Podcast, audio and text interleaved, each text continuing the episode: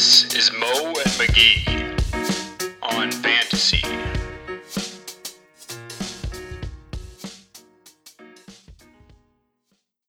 everyone. This is Moe here. Um, really excited. It's been a while that I've talked to my good friend Kevin about some football. A lot of shit has happened, Kevin. Um, we got the draft coming up in two weeks. Uh, potentially the Vikings trade up to number three and take CJ Stroud if he falls. Um, I don't know. What do you think there? Yeah, that, that could be really interesting. Uh, my team already made that trade up to the top of the draft. And I've been sweating every day since because it looked bleak there for a minute. But as as we'll discuss, uh, there might be some players that could help your fantasy team on a team that might not be that great, and that that could be the story with a lot of these guys. So let's dive in, starting with some uh, off-season trades. Probably none bigger than the trade that hasn't happened yet. Rodgers supposedly committed to the Jets. Packers supposedly committed to making the trade. Jets supposedly make committed to making that trade. First of all, do you think the trade happens? Second of all, what do you think? Well, so they the Packers are are I guess holding firm on the 13th, right? The 13th overall pick is kind of what they want. Um, I and I don't know why the Jets are kind of balking on that. You know, I trading the 13th overall pick for Aaron Rodgers, who we've seen this out of him before, Kevin. Um, you know, whether he made the decision or not, this is going to be a, a slight. Uh, he won two MVPs after the last slight that he took from the Packers. Mm-hmm. This will be another one. Um, Jets have some nice young wide receivers to play around with. I I think he's still going to be a top 10 fantasy quarterback. Um, and I don't know why the Jets are, you know, being so, you know, they do have a couple seconds. I think they have the 42nd and 43rd. So maybe they're saying take our two seconds instead of our first and playing hardball like that. But this trade's got to get done. Yeah. Uh, I guess maybe to play devil's advocate, if you're the Jets, is that defense good enough to win a Super Bowl this year? Because if you're talking about trading for a guy that was supposedly heavily considering retirement, are you willing to give up a first round pick to maybe play for a Super Bowl for one year before he retires? It's tough. Yeah. Well, let's go. Let's. What about the flip side, Kevin? Uh, what about Jordan Love?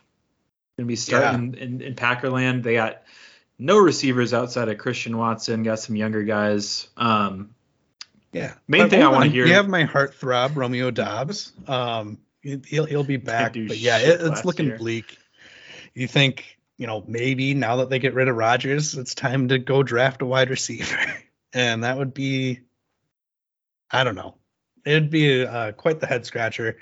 Uh, I love Aaron Jones uh, because of this. I, I think they're going to pound the rock with AJ Dillon and and Aaron Jones. Um,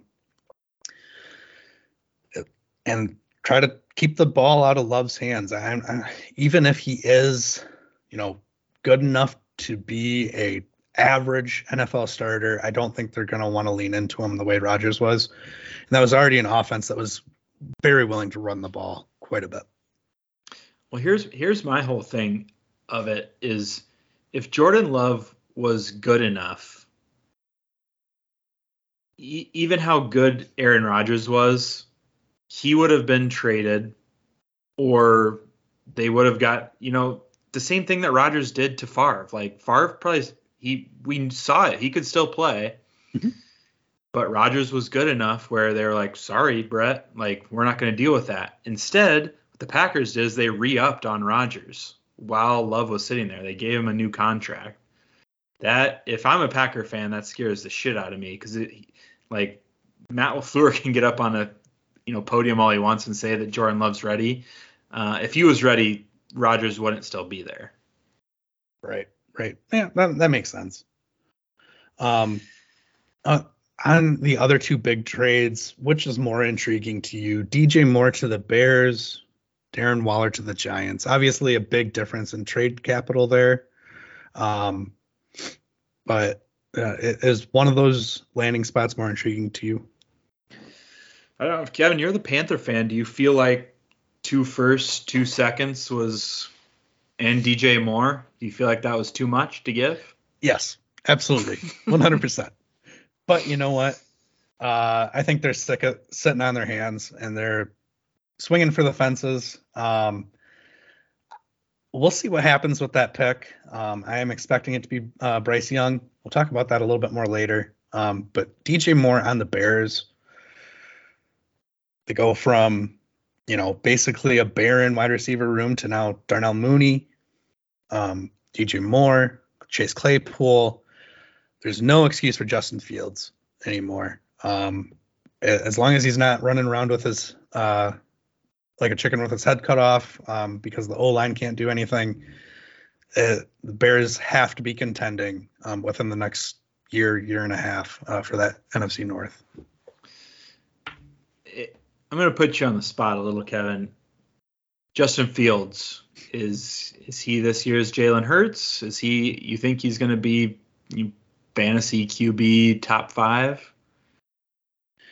I don't think so. I, I think I saw enough poor decision making for me to think that.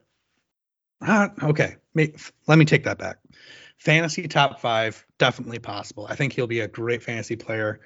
In terms of the Bears being a contender, I don't think he's going to do it for him. I think this might be a short-lived fantasy um, boom for him. Uh, he might be might be scrapping after um, a couple years of many losses. We'll see.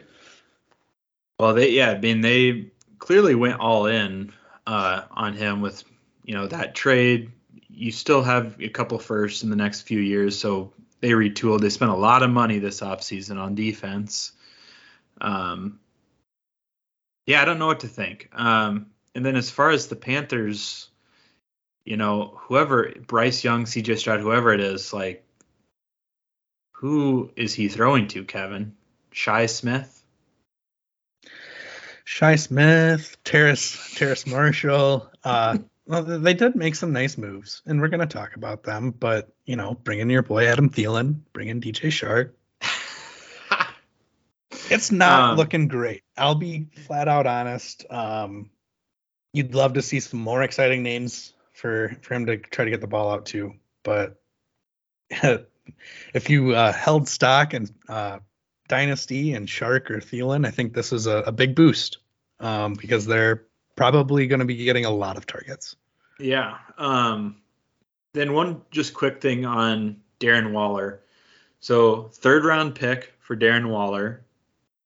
Vikings gave up a second rounder mid season for TJ Hockenson, which, you know, do you feel like the do you feel like Darren Waller is a is a whole round selection worse than TJ Hockenson, or do you think it was just a product of in season trade versus off season trade? I think I think he is a full round worse. Um and not not fantasy wise, I think they're probably pretty comparable fantasy wise, but Waller is not the type of blocker that TJ Hockenson is. So value to a NFL team, I, I, think it makes sense. Waller's also surprisingly old uh, after sitting on the Ravens uh, practice squad for a couple years. Um, I think he might be a full two years older than TJ. Speaking out of my ass here, but uh, off the top of my head, that's what I'd guess. I don't know. What are your thoughts? I I, I was kind of surprised when that trade happened because, you know, I as far as receiving weapons, they they're pretty similar, I think. Um, but yeah, I guess Hockenson's the more complete player, and it was probably a desperation in-season move considering Irv Smith went down, and so you that's probably the extra round boost there. Um, speaking of the Raiders, Kevin and Darren Waller, they just switched quarterbacks. They're done with Derek Carr. He signed with the Saints. Jimmy Garoppolo to the Raiders. Which one do you think is more fantasy relevant? Carr on the Saints, Garoppolo on the Raiders. I, I think Carr on the Saints. The only reason I say that is because we, we did see that peak for Derek Carr kind of earlier in his career when he was throwing to Amari Cooper. throwing to Michael Crabtree that he he could produce um, big numbers if given the opportunity.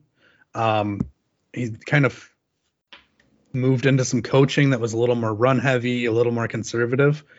Um, with the Saints, it, it, might be a similar story under Dennis Allen. Um, there's also a chance it's not. So I think Carr is intriguing. He's somebody that I'll keep an eye on. Um, probably not to play um, in a one QB league, but uh, certainly in a two. Garoppolo, oh boy, in a Josh McDaniels offense is going to be uh, very, very conservative. No intrigue there.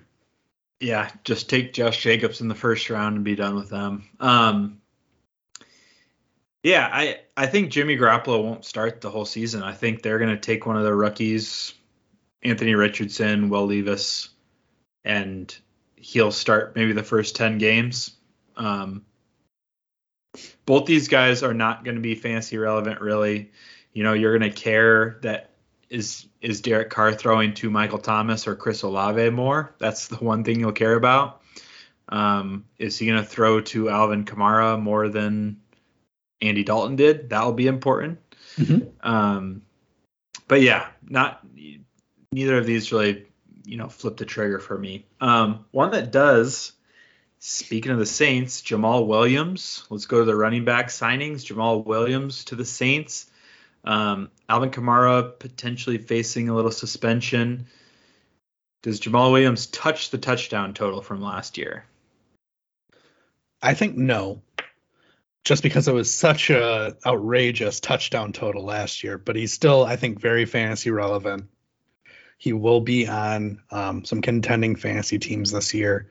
Talked about the suspension. Even when uh, Kamara comes back, we've seen a long history of Kamara and you know kind of a bet- traditional between the tackles back, and I think Jamaal Williams fits that bill very well. Um, you saw Mark Ingram um, fill that role for a long time. I, I to me, it's a great spot for him, um, and he'll definitely be fantasy relevant. For some reason, I just hate that guy. I don't know why. like he, he's never done anything to me personally, but like maybe it's just like his whole anime like nerd stuff or it was like never crying. done anything to you personally? What are you talking about? When you owned aaron jones jamaal oh, williams was your worst that's enemy. that's why i hate him. Like, why do i hate him? Like yeah because i took aaron jones in the first round and then jamaal williams was in the entire game. I do yeah, yeah okay that makes sense. Um let's stick to uh running backs. David montgomery sticks in the NFC North, goes from Bears to Lions.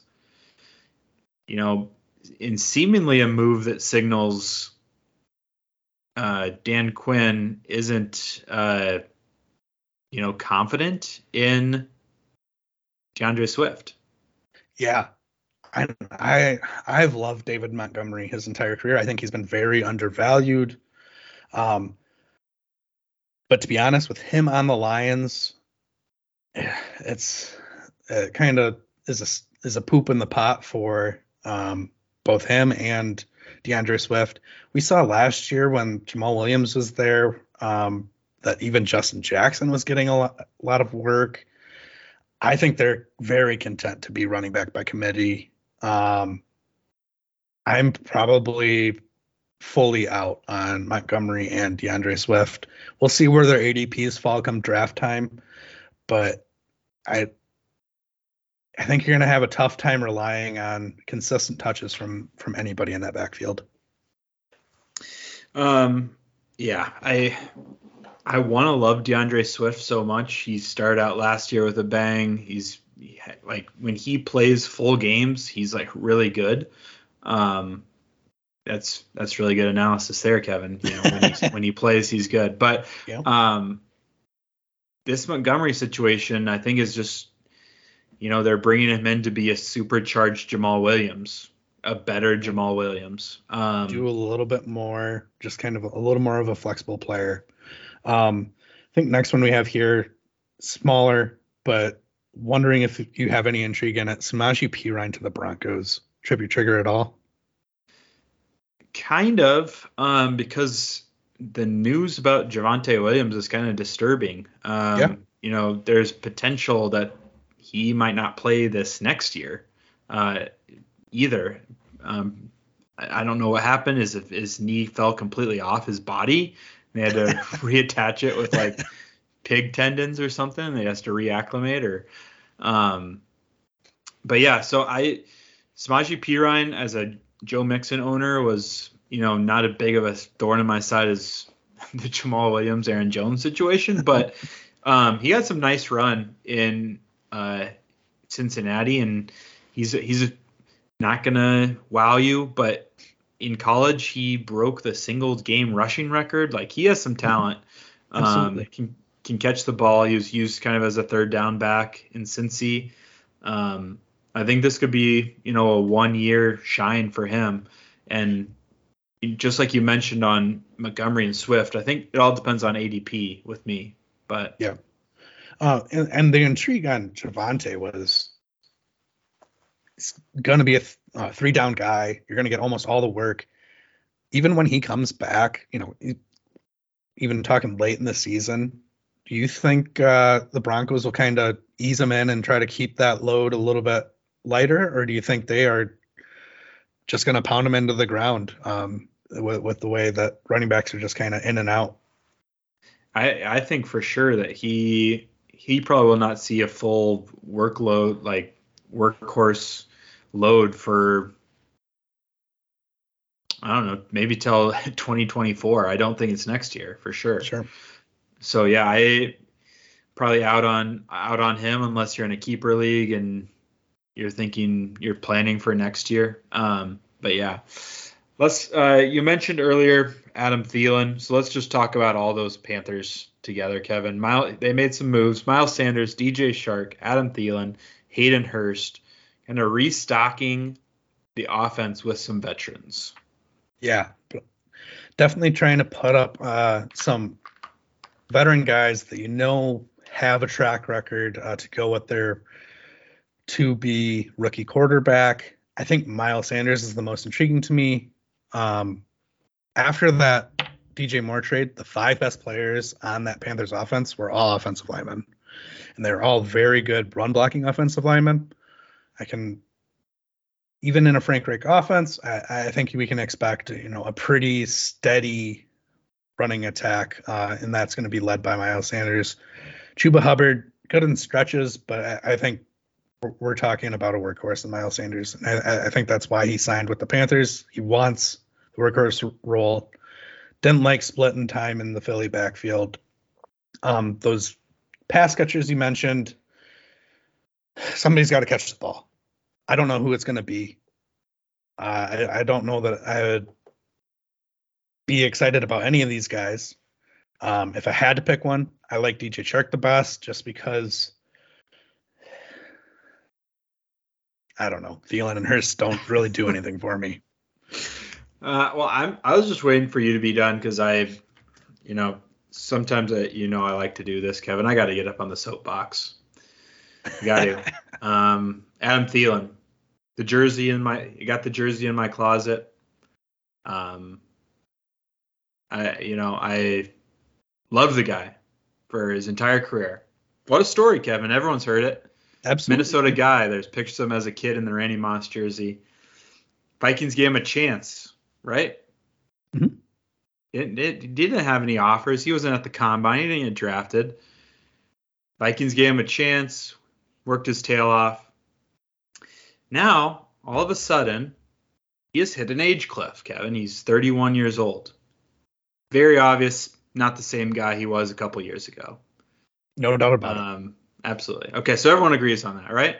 Absolutely. His little bitch ass decides, you know, the Vikings decide they're done with him, and he some for some reason has to feel disrespected that he didn't get a fair shake in last year's offense, that he didn't get the opportunities that he deserved, and that he thinks he's going to win a Super Bowl with the motherfucking Carolina Panthers. Yeah, I'm gonna yeah poke at you a little bit. You're talking he, about this Minnesota guy that really would love nothing more than to win a ring in Minnesota, and he thought that he can't do it. What's that? What's that say to you as a Vikings fan? Kevin, I'm talking about opportunities. He thought he thinks he can have a better opportunity there. Guess what? He had a 20% target share in the Vikings offense. He had 107 targets, the second most by far on the team. What opportunities was is he looking for? He's he's definitely not going to get more opportunities than Justin Jefferson, who is the best receiver in the NFL. And now you're going to the Panthers, who decent defense. I'll give him that. Their offense is going to be dog shit, Kevin. Even if Bryce Young is one of the best quarterbacks to ever come out of the draft, no one steps in and is like a Pro Bowler in year one. Right. And by the time the quarterback is good, Thielen won't be. He's not now. Yeah, it's a head scratcher for me too. I He hasn't had a hundred yard game since 2018. does he see the writing on the wall? Is K, is KJ Osborn coming? I I don't think I don't think KJ Osborn is you know, he he's a really good number 3 receiver. I think if I was going to do a mock I would mock that the Vikings take a wide receiver in this year's draft in the first round. Um, you can kind of see everyone's been mocking like cornerbacks to them. Um, and they just signed two cornerbacks recently. So I think that kind of can tip you off that they're not looking to spend a first rounder on that position. They have not signed any receivers. So I, I think any team rolling into this year with just Jefferson, Osborn, and Jalen Nailor um, is probably looking to add a couple. Um, and so that's I think it kind of is a tip off move if they don't trade for a quarterback up for a quarterback. Uh, I think they take wide receiver, but Yeah, so, keep that keep that energy going and then keep that conversation going. I know we're going to talk about rookie wide receivers in a little bit, but if you were to target one with where the Vikings are picking, who do you like? I, my dream scenario is Quentin Johnston falls to 23. Um, I'd be happy with Jordan Addison. I think he's kind of getting uh, the draft process has not been as favorable to him as others. I mean, he won the Biletnikoff two years ago. Um, kind of reminds me of not obviously not to the level of Ja'Marr Chase, but like Ja'Marr Chase sits out his last year at LSU. People Mhm. kind of forget how dominant he was. Um, he still goes super high in the draft, but you know, I think people are just kind of maybe tired of Jordan Addison. Um, and you know, hopefully he falls and can be like uh, Isaac Bruce to to Jefferson's Marshall Faulk and Torry Holt combined. the greatest. I mentioned how good Justin Jefferson is yet lately? oh, Um, I, I haven't heard you talk about that guy before. Who is he? Yeah, he just the best receiver in the NFL, maybe ever. Um, let's go. Let's stick on wide receivers. Um, I I want to start with this one, Kevin. Another LSU guy. So we were just talking Chase, talking Jefferson. OBJ last week signs with the Ravens in a move that seemingly is a olive branch to Lamar Jackson. Yeah, that that's sure what it seems. Um, one year deal. Um, I I think there's a lot of people that are wondering, and I think rightfully so, what OBJ has left in the tank. But this is going to be a pretty amazing opportunity for not just him, um, but if Lamar comes back, we're talking Rashod Bateman is going to go from you know the number two target, getting all that outside um, all that outside uh, extra coverage to now he's hopefully going to shed some of that um, with OBJ coming in. I really like the move, um, but it is certainly a Lamar, please stay because we don't want to restart. Well, and listen to this: if they if they go to 12 personnel, Kevin, you know you're looking at OBJ, Rashod Bateman, Mark Andrews, and Isaiah Likely. Which, um, talking about receiving weapons, it's not many teams can run out two tight ends that are as talented as those two guys. So, you know, shoring up the wide receiver two is is a nice move because I think you know if I was John Harbaugh, I'd want to be in 12 personnel as much as possible. Yep, absolutely.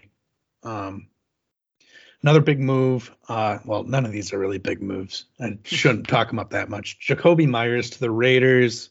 Um, I'm going to list off a few here. Le- Allen Lazard to the Jets. Oh, well, let's start with Allen Lazard because that seems very similar um, to uh, the OBJ case and getting potentially Rodgers, one of the receivers he wanted there. Uh, Lazard on the Jets, obviously um, a little bit crowded receiver room um, with having Garrett Wilson there already. Um, they did unload Elijah Moore. What do you think uh, potential for Lazard is this year, assuming Rodgers uh, makes the move over? I mean, is there any difference between Corey Davis and Allen Lazard other than Lazard might be a little slower? Um, a little better blocker, maybe. Yeah. It, they're the same exact receiver. I think Garrett Wilson is probably happy that, you know, Lazard is at least going to take the attention of a cornerback. Um, I think at the end of the season, people knew they weren't going to throw to Elijah Moore at all. So it probably helps to have a receiver out there that, you know, is potentially going to be thrown to. Um, I it's hard to talk about the Jets without knowing, like, if Zach Wilson is the quarterback, uh, I'm not touching any Jet. I mean, I'll probably draft Garrett Wilson in like the fourth or fifth round. Um, yep. But like Lazard, no, thank you.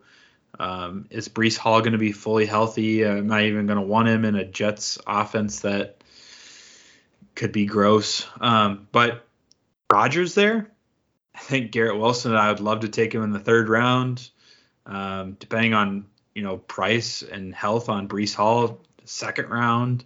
Like Rodgers changes a lot, obviously. One hundred percent. Rest of these are uh, all kind of kind of yeah. smaller moves. Jakobi Meyers to the Raiders, um, Juju to the Pats is probably the biggest, um, and then Robert Woods to the Texans. Which of those three is most intriguing fantasy wise? I want to say Jakobi Meyers breaks out. Um, Patriots offense is not really friendly to ex receivers like him, except if your name is Randy Moss. Um, right. But is the Raider? I mean, the Raiders are going to be running the Patriots offense, so um, I I don't know. Uh, Juju is he was not really good in fantasy last year. He was good in the playoffs. Um, good for he had a couple bigger games you could say that that was a you know product of Mahomes just spreading the ball out, but I don't think the Pats are going to lock in on Juju. Um, so I would bet not.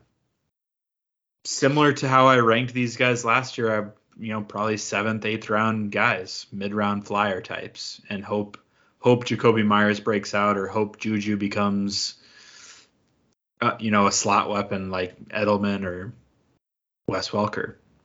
Is Robert Woods bring any intrigue to the Texans um, with Brandin Cooks uh, moving out, or is this kind of deja vu, uh, like with the tat, uh, Titans when they uh, got, got rid of AJ Brown? You think Robert Woods is going to come in and you know potentially fill in a lot of that work, and then just kind of falls flat? Yeah, I don't, Kevin. I don't want to get sucked into the Robert Woods thing because I did last year. I thought he was going to be yeah. really good on the Titans. Um, Texans are even a more dumpster fire than, than the Titans. And you know, speaking of, you know, we're probably going to go to tight end signings signings next. So let's just do it. We're talking about the Texans. Dalton Schultz is going to dominate the middle of the field. That's where Robert Woods kind of uh, his success was with the uh, Rams. It was in the middle of the field.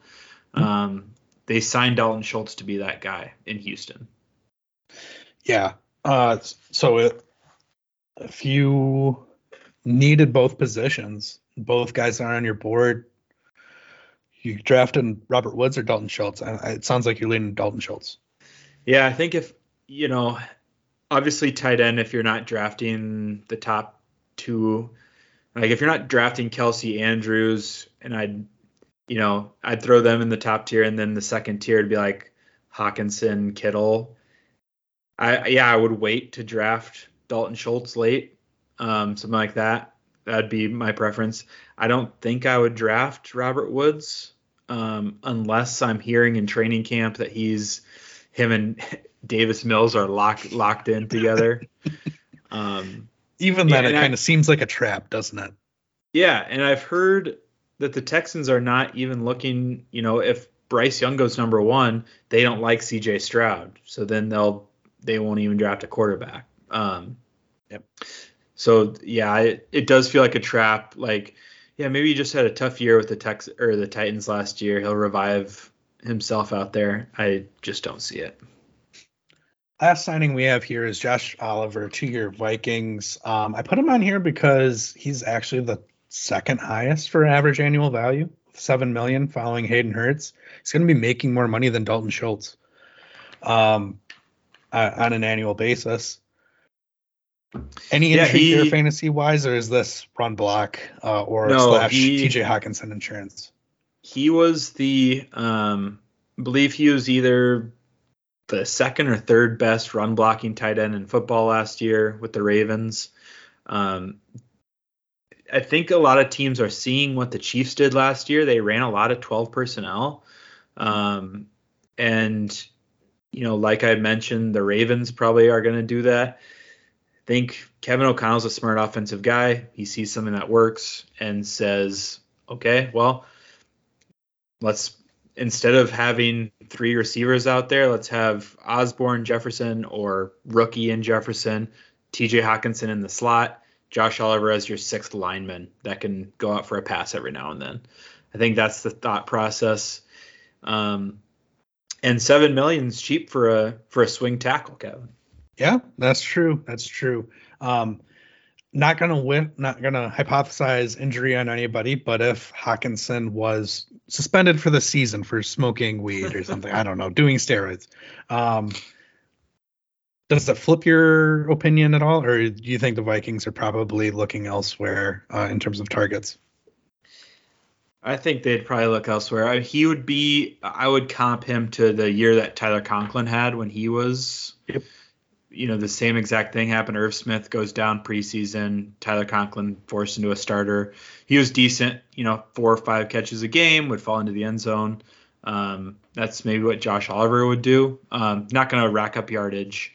Um, I think T.J. Hockenson, you know, has the potential to jump up into that you know, Mark Andrews, not obviously not going to be Travis Kelce, but um, he's definitely the number two option on a team, and you can't say that about many other tight ends.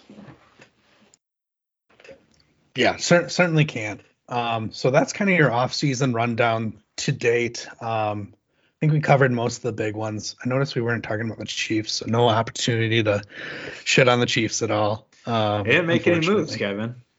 Yeah, o- only subtractions. Yeah, they lost Mecole Hardman, they lost Juju, so they're going to be running out Kadarius Toney and Justin Watson. Nice. When you There have you go. Patrick Mahomes and Travis Kelce, you can do that. Um, Apparently, when you have a really good quarterback, you can win games. yeah let's kevin i'm really excited for this um no one quite likes the nfl draft like like you and i do um you know you can kind of get a head up on the fantasy season by targeting rookies if you were um, in on Breece Hall earlier you had a really good stretch in the beginning of the season um, you know, wide res- rookie wide receivers are stepping up in big ways every single year. Garrett Wilson, Chris Olave paid off big time. Kevin's going to go through. He's going to give us his top five of each offensive position and maybe a few other extras. We're going to go down. We're not going to break them down, Kevin, right? We're just going to kind of talk about them in a fantasy lens, Yep. maybe what their futures will be. I have a couple of my favorites that I'm going to give. I still haven't made up a name of this, Kevin, but like uh, the super comp, I'll call it. They're, this if they reach their full potential, they reach their full potential. What kind of guy can I see them turning into in the NFL? Perfect. So let's start off with quarterbacks. Um, and this is my top five rundown um, based on, I guess, value to NFL team rather than fantasy. Um, you might see my fantasy rankings look a little bit different, especially after draft capitals kind of landed on. But starting with quarterbacks, you have Bryce Young at the top, my my number one, uh, CJ Stroud number two, Anthony Richardson three, Will Levis four, Hendon Hooker five. My thing, and I've been waiting to talk to about this to someone, Kevin, but so Anthony Richardson was pretty clearly the, I think the fourth guy heading into draft season. At the if mm-hmm. you end of the college season, it was over. Everyone was talking Bryce Young, C.J. Stroud, and then Will Levis somewhere in there. Do, does it concern you that Anthony Richardson his stock has only grown because of him running around in shorts? A, a, little bit. And, you know, I think it's kind of bad on everybody that he has risen despite only running around in shorts. In shorts, um, you knew he was going to blow up the combine. You knew that he was going to put out a perfect RAS score. You knew that he was going to be athletically one of the best quarterbacks we've ever seen. The issue for him coming out of the season was the tape was bad. Completed 55% of passes at best, I think, this season. Um, general inaccuracies, um, but big arm can do things that nobody else can. Um, and come draft time, that's a lot of times what you're picking for, trying to find guys that can make an impact that nobody else can. I think that's why he's become more intriguing than Will Levis. That and Will Levis, I, I think, was a little bit uh, a little bit disappointing. He really needed to uh, have some solid pro days or a solid pro day, solid combine, and we saw above average, but but not not exciting work out of Will Levis. Yeah, I, I guess. So my let's talk about them both. I have, uh, you know, they're both they're super comps. Anthony Richardson, obviously, if he reaches his peak, is going to be a Cam Newton type, just huge, dominant runner, can whip the ball down the field. Um, I think Will Levis is kind of similar to Justin Herbert, not going to run, rocket arm, tall guy. Um, you know, he can make plays out on the boundary. Mhm. If I had to ask, you know, you're a Panther fan, so it might skew you, but I think it's probably the right answer. You know, if you got to choose between those two peak players, are you choosing Cam Newton or Justin Herbert? If if Will Levis could be Justin Herbert, yeah, I, I'd take. I think Justin Herbert. To be honest, I think in today's NFL, um, you're throwing the ball around a little bit more, and you saw how how well Cam Newton held up over the years. Uh, was a drastic, quick fall off. Yes, he was a very special player. I, I think I'm surprising you a little bit. I'm, I'm going to say Justin Herbert. Yeah, a- and I I do think you've made a good point there, Kevin, where you know maybe I think the last example of this is you know everyone was very concerned with Josh Allen's accuracy coming out of college. I think he was mm-hmm. very similar to Anthony Richardson. He was like 55% or 50% completion percentage at Wyoming, not even in the SEC. However, accuracy has become and, and throwing you know staying in the pocket not running but staying in the pocket maneuvering the pocket and throwing accurately down the field has become way more important than raw athletics um, in decision making. I- Yeah. I mean, touchdown to interception ratios have been, you know, shooting up over the last decade. Um, you can't have additional interceptions from making inaccurate throws, and I think that's that's a risky run. Why I have Anthony Richardson ranked ahead of Will Levis is my super comp for Will Levis is uh, MVP Carson Wentz and that's scary because you, you saw Carson Wentz, and I, I think very similar styles in how they run the ball. They don't run the ball a lot, and when they do, it's to try to pick up a two to three yards. I think he actually has some additional injury risk there, and we saw that happen to Carson Wentz. That's Um, that's why I have Anthony Richardson ahead of Will Levis. Okay. Yeah, let's talk about uh, the number five guy, Hendon Hooker. He is being commonly mocked to my Minnesota Vikings, Kevin. Interesting. Um, Todd McShay has done it. Uh, a couple other prominent mockers in the community have mocked Hendon Hooker to the Vikings at 23. Um, he's definitely the fifth guy. What are your thoughts on Hendon Hooker? He he was kind of a product of a weird Tennessee offense where they would just completely spread people out. He would he would throw quick slants, quick outs, um, and, hit rely Jalen on Hyatt for a touchdown deep. Yep. yeah. um, he he is kind of interesting in the fact that you know he was successful at Virginia Tech and Tennessee, um, but do you think there's any NFL success there with Hendon Hooker? I, I think it's possible, um, but I think it's possible. It's just as likely that it happens if he's a second rounder as a first rounder. Um, I don't see it. I think it definitely is, you know, a system quarterback situation. Um, the ACL tear is, you know, not ideal.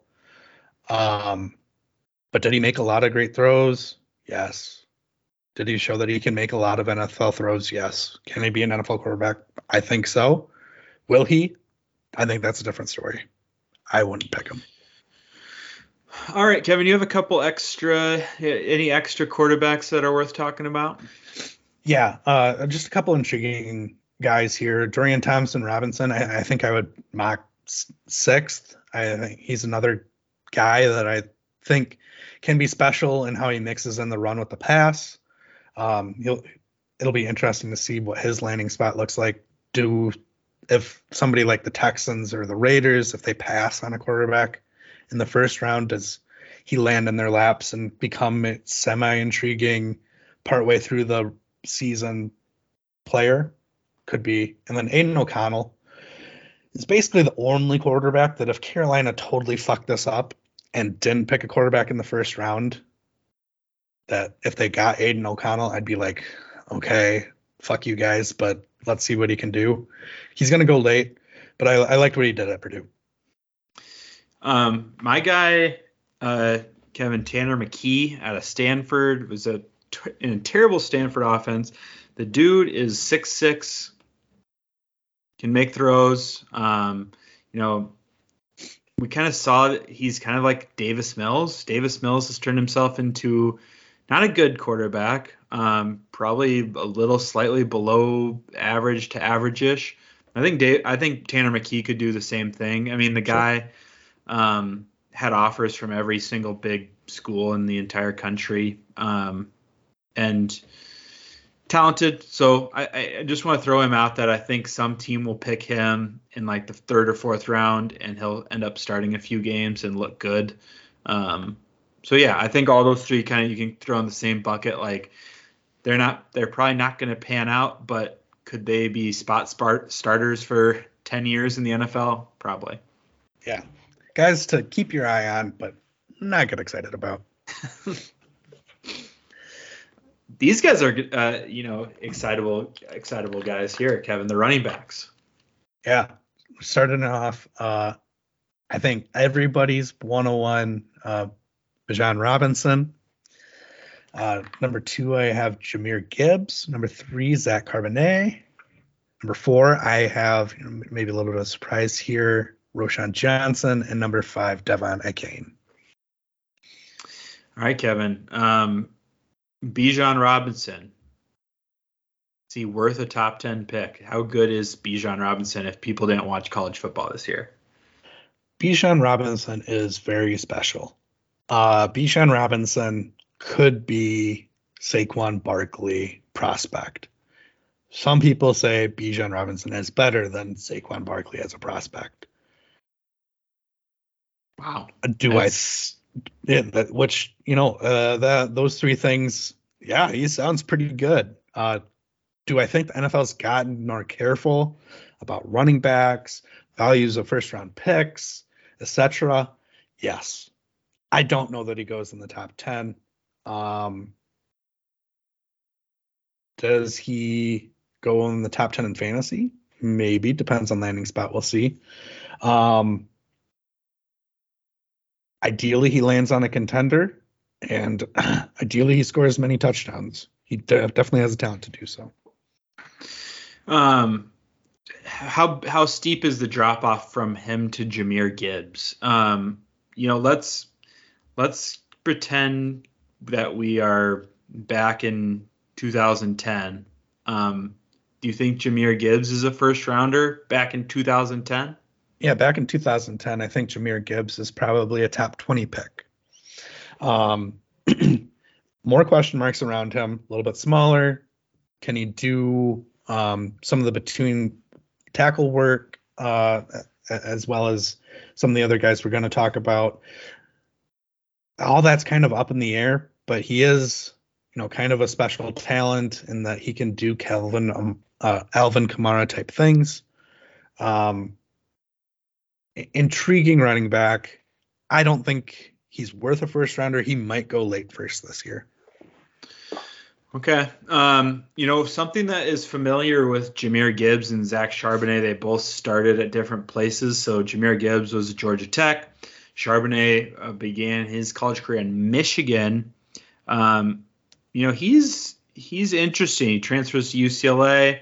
Um, he's it was really good, third in PFF grade out of all college running backs. Um, you know, as the NFL goes more and more to, you know, committees, I think him, um, he, he's a guy that can step right in and be maybe a number two uh, mm-hmm. somewhere. Yeah, absolutely. Um, I, I, think if he goes in the draft last year, he's probably a third, fourth rounder. Um, but put up really nice numbers this year. So that's kind of what pumps the brakes for me a little bit. Is he needed the system change. He needed uh, need the extra year in college. He's no longer an early declare, uh, an official early declare. That uncheckable boxes um, still put up nice numbers. Could he be good? Certain. A lot of people think he'd be great. Um, I'm a little cooler on him. Um, so Kevin, uh, most people have TCU's Kendre Miller as their fourth running back on the board, but for some reason you went with Bijan Robinson's backup, Roschon Johnson. Yeah. Uh, Roschon Johnson took more work from Bijan Robinson than anybody should have even deemed possible. Like Bijan Robinson is so far and ahead the best running back out of this group that he shouldn't have been splitting work with anybody. Now, is that a testament of Texas trying to, you know, do Bijan a little bit of a justice and make sure that he was going to get his nice big NFL contract um, without getting hurt, or is that uh, a testament to Roschon Johnson's talent? I don't I don't really know for sure, but I'm leaning more towards the latter. Um, grades out pretty well on, on, tape. Didn't do as well testing wise uh, in the combine, um, so a little bit of an unchecked box there, but I, he's intriguing enough that I, that's where I like him. I like him at the fourth best running back in this class. Okay. Um, my guy that's a little more under the radar, Kevin DeWayne McBride out of UAB. Also um, like him. Yep. Yeah, ran for has ran for over three thousand yards in college. So this is a guy that you know he is going to come with a little more tread on the tires, but he's ran the football a lot, and I, I think that is valuable. Um, if you're going to draft a rookie running back in fantasy, you want some guy who's going to kind of hit the ground running and not need, mm-hmm. you know. For instance, uh, the Vikings took um, a guy by the name of Ty Chandler last year. Uh, he only really had one full season of being the guy, um, and it's like, well, does he know how to hit the holes? And um, an even worse example from the Vikings, Kene Nwangwu, who sat behind David Montgomery and Breece Hall uh, in college, so he didn't really get a lot of work. Super fresh, right? But is he a full running back? DeWayne McBride, three three years of starting experience. He's 5'10", 209. He's a load. Um, I think he is a good bet to surprise some people in the NFL next year. Yeah, when you talk about dominant running backs, that is uh, DeWayne McBride for sure. And when you think about how many yards he contributed to the team, those dominator rankings, um, scores out really well on that stuff.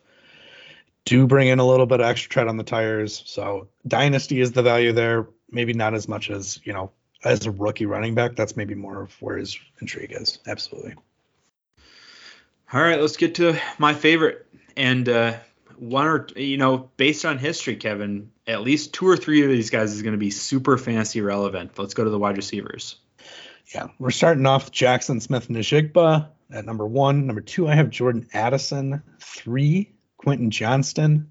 Four, Zay Flowers, and five, Marvin Mims. All right, so um, Quentin Johnston, as I said, is my kind of favorite pick. Um, what makes Jaxon Smith-Njigba the best receiver uh, in the draft this year? Uh, his, his at what he does well, he is elite. Is he going to hop on the outside and burn people? No. He's going to be in the slot. He's going to be a slot receiver, but tremendous uh, three cone, tremendous shuttle. Um, and you, you saw it at Ohio State. He can get open from the slot, and he's going to catch a lot of passes.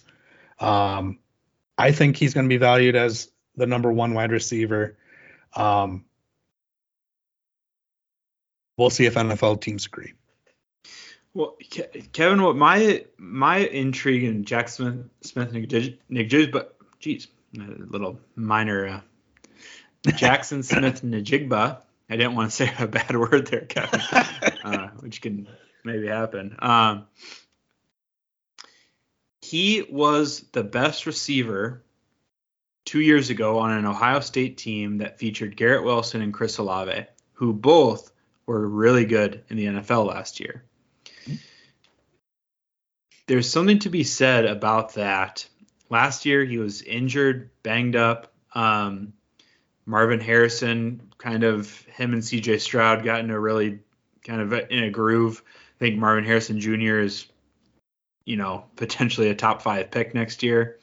Um, but I really think that this could be obviously not to the level of Justin Jefferson, but the knock on Jefferson was he is a slot receiver. That's where he had all success in college. He was dominated. Um, you know, he was not the best receiver on his team. Uh, Jefferson was the last year he played. It was Ja'Marr Chase. Jack Smith, Smith and Jigba, the same things are, ha- are being said about him. Slot receiver only. He's going to be a really good slot receiver, but it was concerning that Marvin Harrison Jr. passed him up. I don't think you can overlook him. I, I think teams that pass on him that are wide receiver needy are going to kind of look back in a couple years and, and really regret it. So, so if you look at Super Comp, are you throwing Justin Jefferson on Jaxon Smith-Njigba? No, I, I think um, this isn't a super comp, but um, like prime Jarvis Landry I would. That's. Ex- I was gonna say supercharged Jarvis Landry. Yeah, I mean, just a guy who's going to catch 110 passes. Uh, he's not, you know, he's not going to be getting shots down the field, but just dominating the middle of the field.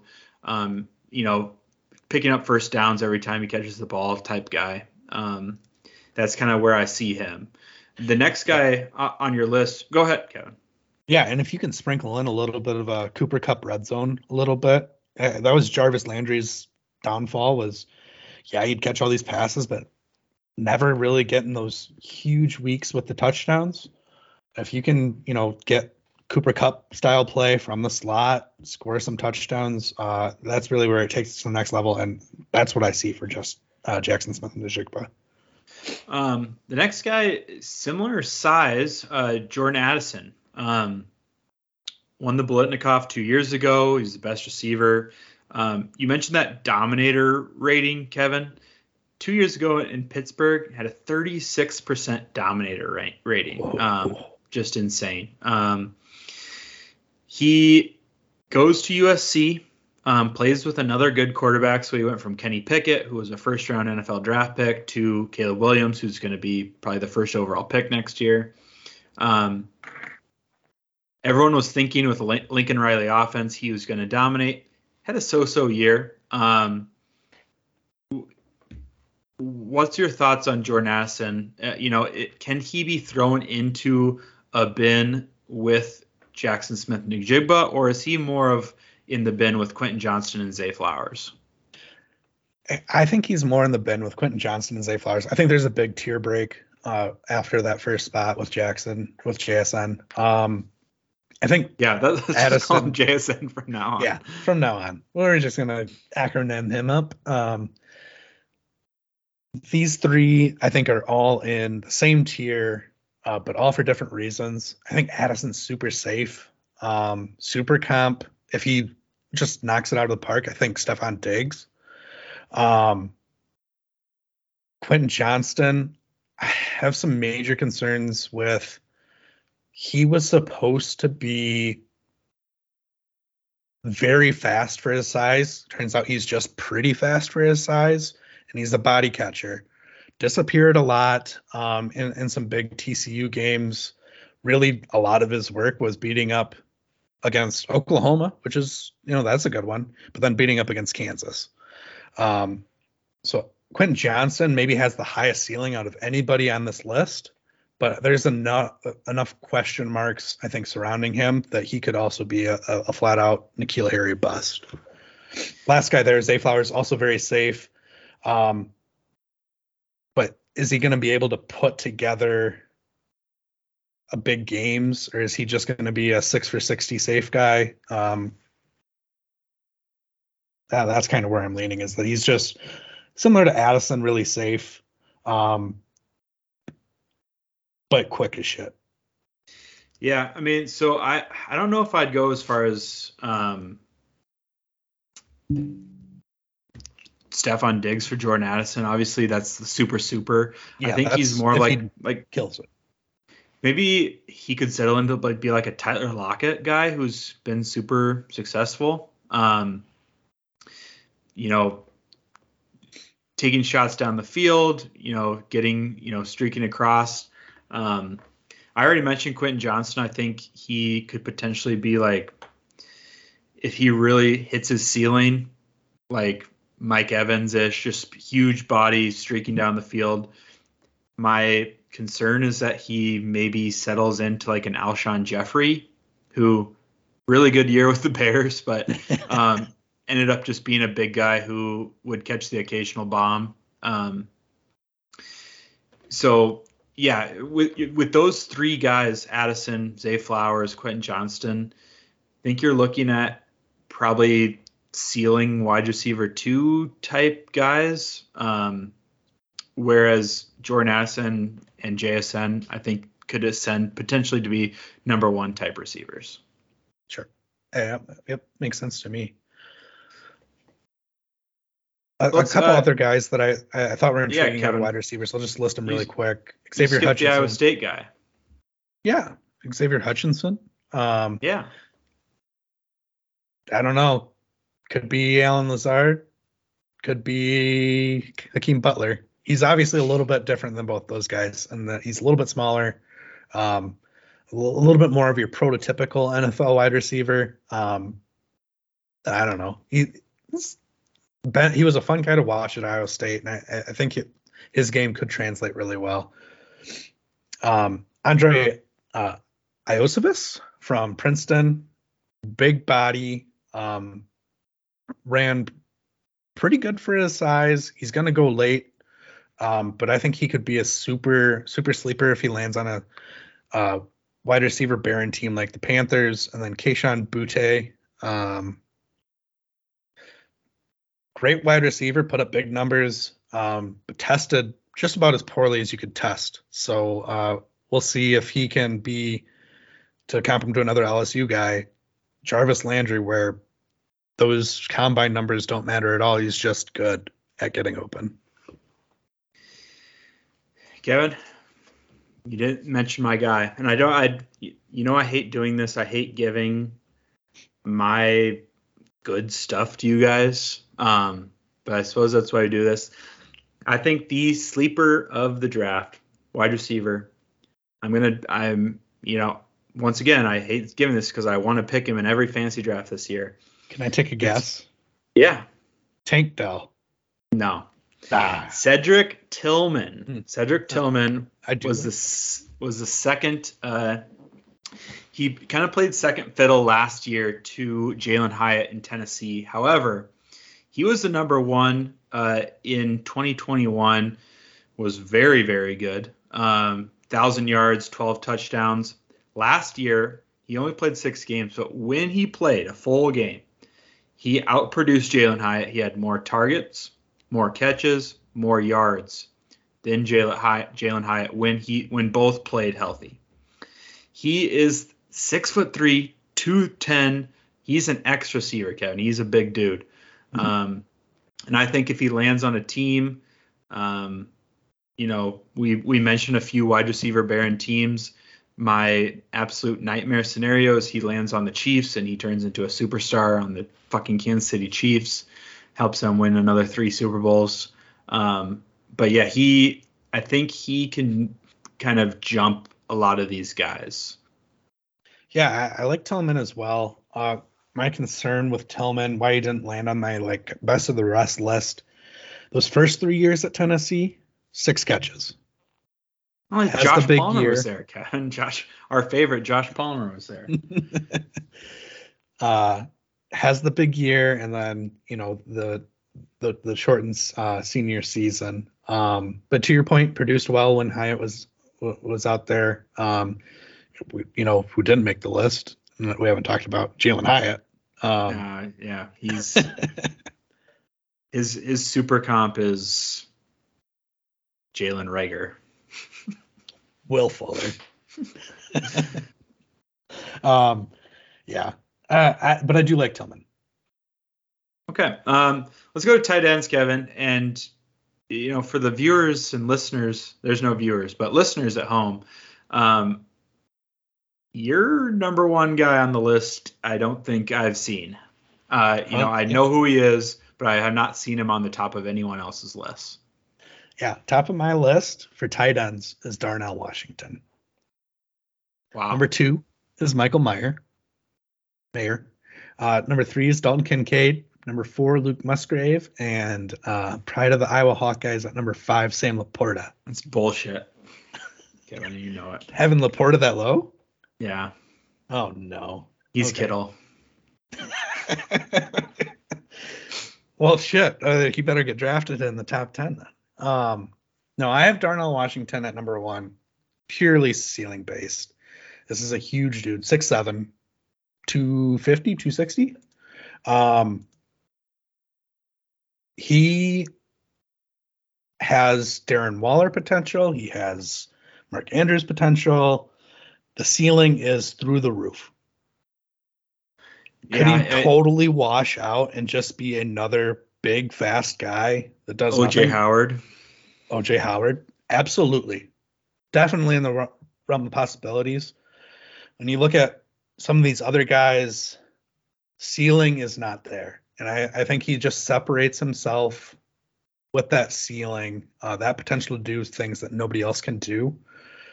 Um, very special player, raw score, combine. Um, I there are three players that I feel very confident about from this class: Bijan Robinson, JSN, and Darnell Washington's there for me. I know I know that I'm kind of in the minority there, Wow. but I'm high on Darnell. Yeah, I mean, being 6'7, 264 and running a 4'6, 40, um, yeah, that's kind of ridiculous. Average 16 yards a per catch in college. Um, is there a reason why Georgia didn't use him as much? You know, Brock Bowers obviously is. You know, he's he's special, special, but Yeah, Brock Bowers is going to be the top tight end pick next year. You saw Darnell Washington line up, you know, uh, out wide a lot, um, kind of at that split slot spot. Um, I don't know. Uh, special player. Is he raw? Yes. Is that probably why he wasn't used as much? Yes. Um, but did he show out in a lot of situations and put up highlight plays? That's also true. So you know, I guess what your your thought process is, you know, the consensus top two tight ends anywhere you look are probably Michael Mayer and Dalton Kincaid. It, so your thought process is even if they reach their full potential, you're looking at like uh, Heath Miller, Jason Witten type guys who you know they're not going to br- game break. Yeah, could they be Hall of Famers as solid tight ends that you know can get eight and eighty? Absolutely, but I think Darnell Washington is the one guy on this list that could have 15 or more touchdowns in a season. Okay. Um, you know, we should talk a little bit about Tam, uh, Sam LaPorta. He, do you think his range of outcomes? So let's just go through the pantheon of, of Iowa tight ends. Track record's you, unreal. Yep. Do you think he's more Noah Fant or TJ Hockenson Both guys, he's not going to go as high as those guys did, obviously, but as far as skills, as far as skills, I, I think he's more TJ Hockenson Uh, just if nothing else, in willingness as a blocker. Um, yeah, Fant. Fant is really interested in blocking. um, do I think he can be George Kittle? No. Do I think he can be TJ Hockenson light? Absolutely. Definitely in the range of outcomes. I'd even put it as a somewhat likely outcome. Um, ceiling, like I said, I don't think George Kittle's there though. I don't think so either, Kevin. But guy can guy can dream, right? He can dream. Um, you know, we kind of skipped over, uh, you know, your your number five pick, um, or sorry, your number four pick there, Luke Musgrave. Uh, this Kevin, you know, you have to be you have to be really plugged in because uh, this guy played at Oregon State. No one was staying up watching Oregon State no. games um, in the Pac-12, but you know he was very good this last year. Yeah, yeah, um, yeah, and you know even even better the year before. He actually doesn't have a big production profile, but prototypical size, 6'6", 250, tested well. Um, it looks like the most catches he has in a season is 22. Um, but great run blocker. Um, probably not as fantasy relevant as some of these other guys are going to be, but I, I, do think that he's going to be picked um, among the top five um, tight ends in the NFL draft. All right, Kevin. Well, that I love that. That was great. Um, you know, for our listeners, hopefully you find some interest in that other than me and Kevin just geeking out over draft draft prospects. This is the first year, Kevin. Um, you know, we both share a love for the Minnesota Timberwolves. Um, so I, I, haven't been locked into the NFL draft like usual. Um, but maybe uh, after a quick four game sweep for our Wolves, I can get back into draft right before the draft starts. Yeah, let, let's hope not that there's let's hope that there's not that much time for studying. But it's all we were talking about range of outcomes. It's in the range of possibilities for sure. Um, all right, Kevin. Uh, the one thing you know, I was looking over our outline. I was saying, okay, what happened this off season that we didn't really talk about, and maybe this is on purpose. You wanted to hide this. Um, you know, Zeke Elliott has not signed with a new team. However, he's not on the Cowboys anymore. And, and I think that is probably relevant in that Tony Pollard is potentially going to be a monster. However, Kevin, I'm going to put this scenario out there. I should have done this during our, um, you know, when we were talking about draft running backs. What percent chance do you think it is that the Cowboys will spend a high pick, maybe not a first rounder, but a high pick on like Bijan Robinson, Jahmyr Gibbs, or one of these top running backs? I don't want to believe it's as likely as it is. Um, I would hope that they would have learned their lesson with with Zeke Elliott in that it's really tough to make that first round value payout. Um, but I could definitely. A lot of people are mocking Jahmyr Gibbs there. Um, you could see them move up and be a Bijan candidate. I don't think they should, but I think that they will add to that backfield, and Tony Pollard will not be the one and only go-to back in that offense. All right. I, you know, Kevin, we're trying to make a successful podcast here, so I figured you can't do a whole thing without mentioning America's team at least Oh, once. that's- yeah, yeah, gotta gotta pander to the folks, pander to the audience. Yeah, we we got we you know we did our normal Chiefs talk because they're you know everyone's bandwagon team. My freaking you know let's talk you, talk bad stuff happening, Kevin. My dad, who you, probably the reason I became a Vikings fan, has a Viking tattoo on his left arm. It's a Chiefs fan now, Kevin. No, Yeah, don't tell me yeah. that.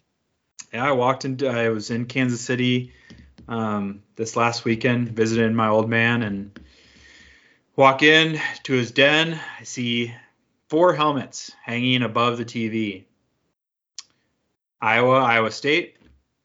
Okay, they're from Iowa. Yep. Yeah, makes sense. My Dragon football helmet from from high school. Very cool to see that hanging up in the rafters. Go Johnston. Yep. And a motherfucking Kansas City Chiefs helmet. Vikes No purple. to be found. no purple to be found. Um, I know a couple of our listeners who've met my father will roll over in their grave. Um, sucks what Patrick Mahomes is doing to America. Poisoning the the masses. Yeah, yeah. Well, Real quick, it, it, it, it was, it was news today, so I I don't know why I didn't make it on the outline. Allen Robinson to the uh, Steelers. Any any intrigue? I- Kevin's gonna draft him in the second round again. Last year I said I was ready to get burnt again, and you know what? It's sounding pretty good. like, oh, you know what's bad when the Rams had to throw in a seventh rounder to get Yeah. a seventh rounder back. It's not great, but the mo- hey, he's eating up five million in cap. They're gonna be forced to put him out there in some That's true. That's true. He'll, you know, he'll run number three behind Diontae and Pickens. Pickens. And we'll see. All right, I'll stop Okay. throwing shit out there. Yeah, that's uh, that's Moe and McGee on fantasy. Um, we'll probably take a few more weeks off, Kevin, but um, we'll hit we'll hit it pretty hard after the draft when training camps start kicking off. I think our goal this year, um, probably number one, to be more consistent, right? Yeah, No Um, bad weeks. no bad weeks. I think probably, you know, we used to put out three. I think at the end of the season we kind of got into a groove with doing two. Um, you know, one kind of recap ish, and then one kind of preview ish. Um, and I think that's kind of what you can expect from Mon McGee. Yeah, looking forward to it. So yeah,